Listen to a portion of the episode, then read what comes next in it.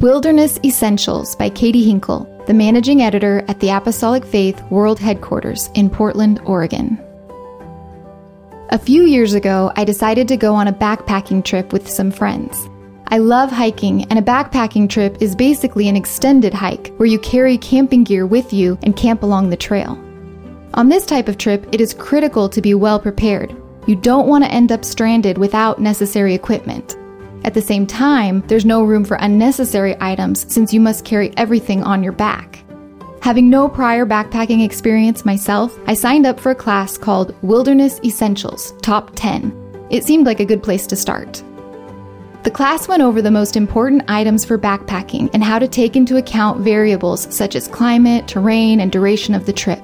It covered basic necessities like food, water, shelter, bedding, and clothing, and gave insight on common mishaps that can occur.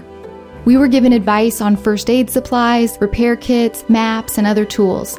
I felt much more comfortable with the idea of backpacking after hearing from people who had experienced it before. Even with that class and careful planning, my first trip was challenging.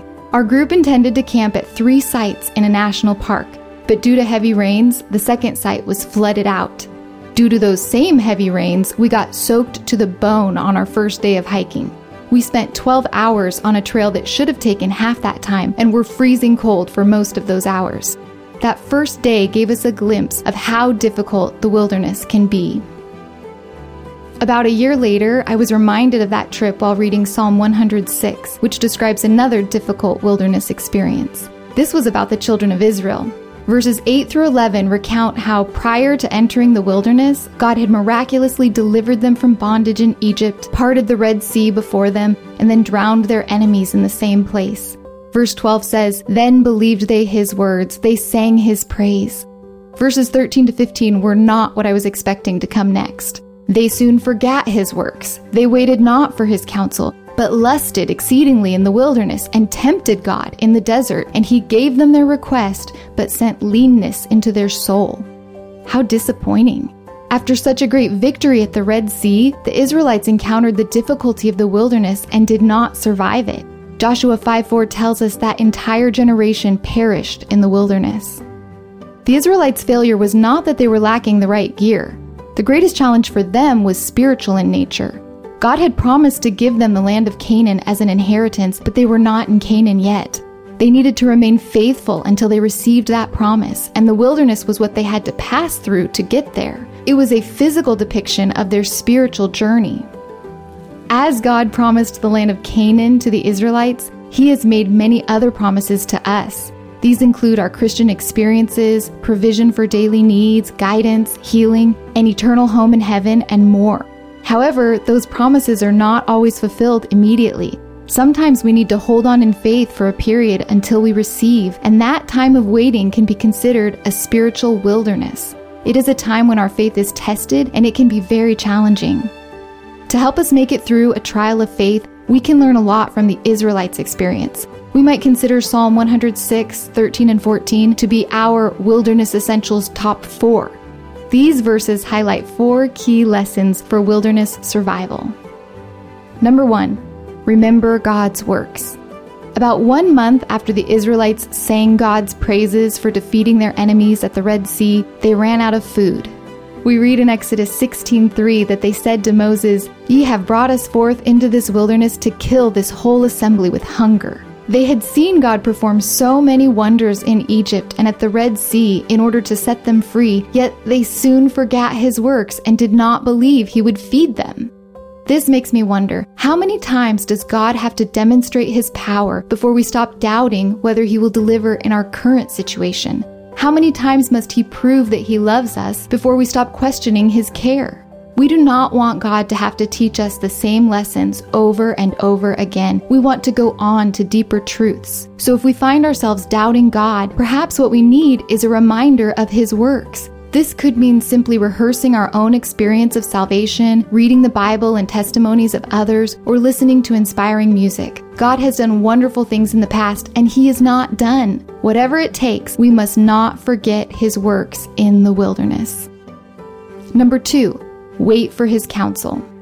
About two months into the Israelites' journey, God called Moses up to Mount Sinai to give him the instructions for how to have a right relationship with him. The people did not realize that Moses would be gone 40 days, and at some point during that time, they decided to stop waiting and forged their own way. Exodus 32 records how they fashioned a calf out of gold and began worshiping it. It is tragic to realize that while God was imparting precious oracles of divinely revealed truth, they waited not for his counsel and chose to settle for a worthless man made idol instead. In the midst of a trial, at times we may feel anxious and want to take matters into our own hands. However, without clear direction, the best course of action is not to move ahead of God in our planning and decisions, but to wait. If we need guidance from God and He is being silent, there is a reason for His silence.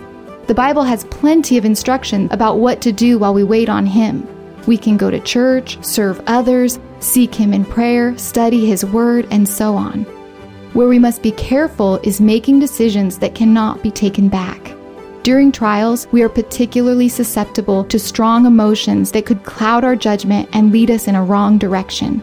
That is why it is critical, especially in the wilderness, to wait for God's counsel. Number three, be content. Despite their unbelief, when the Israelites lacked food, God graciously provided them with a substance called manna. It met all their nutritional needs, and an ample supply appeared fresh on the ground every morning. What a blessing! The people appreciated the manna initially, but they soon began to take it for granted. Numbers 11, 4 through 6 records, And the mixed multitude that was among them fell a lusting, and the children of Israel also wept again, and said, Who shall give us flesh to eat? We remember the fish which we did eat in Egypt freely, the cucumbers and the melons and the leeks and the onions and the garlic, but now our soul is dried away. There is nothing at all beside this manna before our eyes. And the anger of the Lord was kindled greatly. The Hebrew word translated lusting means to wish for, covet, greatly desire, a longing. The definition does not say that the thing desired is sinful. And indeed, there is nothing sinful about fish, melons, or garlic. The problem is that an uncontrolled longing can lead to sin. In the case of the Israelites, their craving resulted in ingratitude and complaining. Psalm 106:15 tells us the result. God gave them their request but sent leanness into their soul. God has promised to supply our needs and he will. However, we must be prepared to go without some comforts. It wouldn't be a wilderness if we were enjoying all the luxuries of life. For that reason, it will be essential to proactively practice contentment. We want to count every blessing and thank God for each one of them. Even in a wilderness, we will not run out of blessings to count, and doing so will help us guard against longing for something that is not God's will for us. Number four, do not tempt God. At the start of their journey, the Israelites went days without finding drinking water. Water is not a luxury item like cucumbers and melons. Water is essential. Humans can only survive about three days without it, so we can imagine how the Israelites' distress would have intensified with each passing day, especially those who had children to care for. On the third day, people began to murmur and complain. Then Moses cried out to God, and he miraculously provided water for everyone. About a month later, they were again without water. This time should have been less stressful since they knew God could undertake for them. Sadly, the people did nothing differently the second time around. They again murmured and complained, and Exodus 17:7 records, "They tempted the Lord, saying, "Is the Lord among us or not?" The Hebrew word translated tempted means to test, to attempt to prove or try. The Israelites had seen God work mightily on their behalf, yet they still did not trust his character and questioned if he was even with them. It is not a small thing to go days without water, and some trials we face in life are also not small. But we have God with us. He has a solution for every problem. When we face a serious challenge, the enemy of our souls would like us to believe that God has abandoned us, forgotten us, or is allowing us to suffer excessively. Those are lies. We know from God's word that it is not possible for Him to do any of those things. How hurtful it must be to God when people turn against Him, the one who loves them most, has already done so much for them, and is ready to help them again. We want to seek God's face, ask for His help, and cling to Him, but never tempt Him in the desert. God will see us through. The Israelites' failure was not inevitable. They could have entered Canaan if they would have trusted and obeyed God, and the next generation of Israelites did just that. We can also receive God's promises because His word is sure. There will be challenges along the way, but each can be overcome because God is faithful.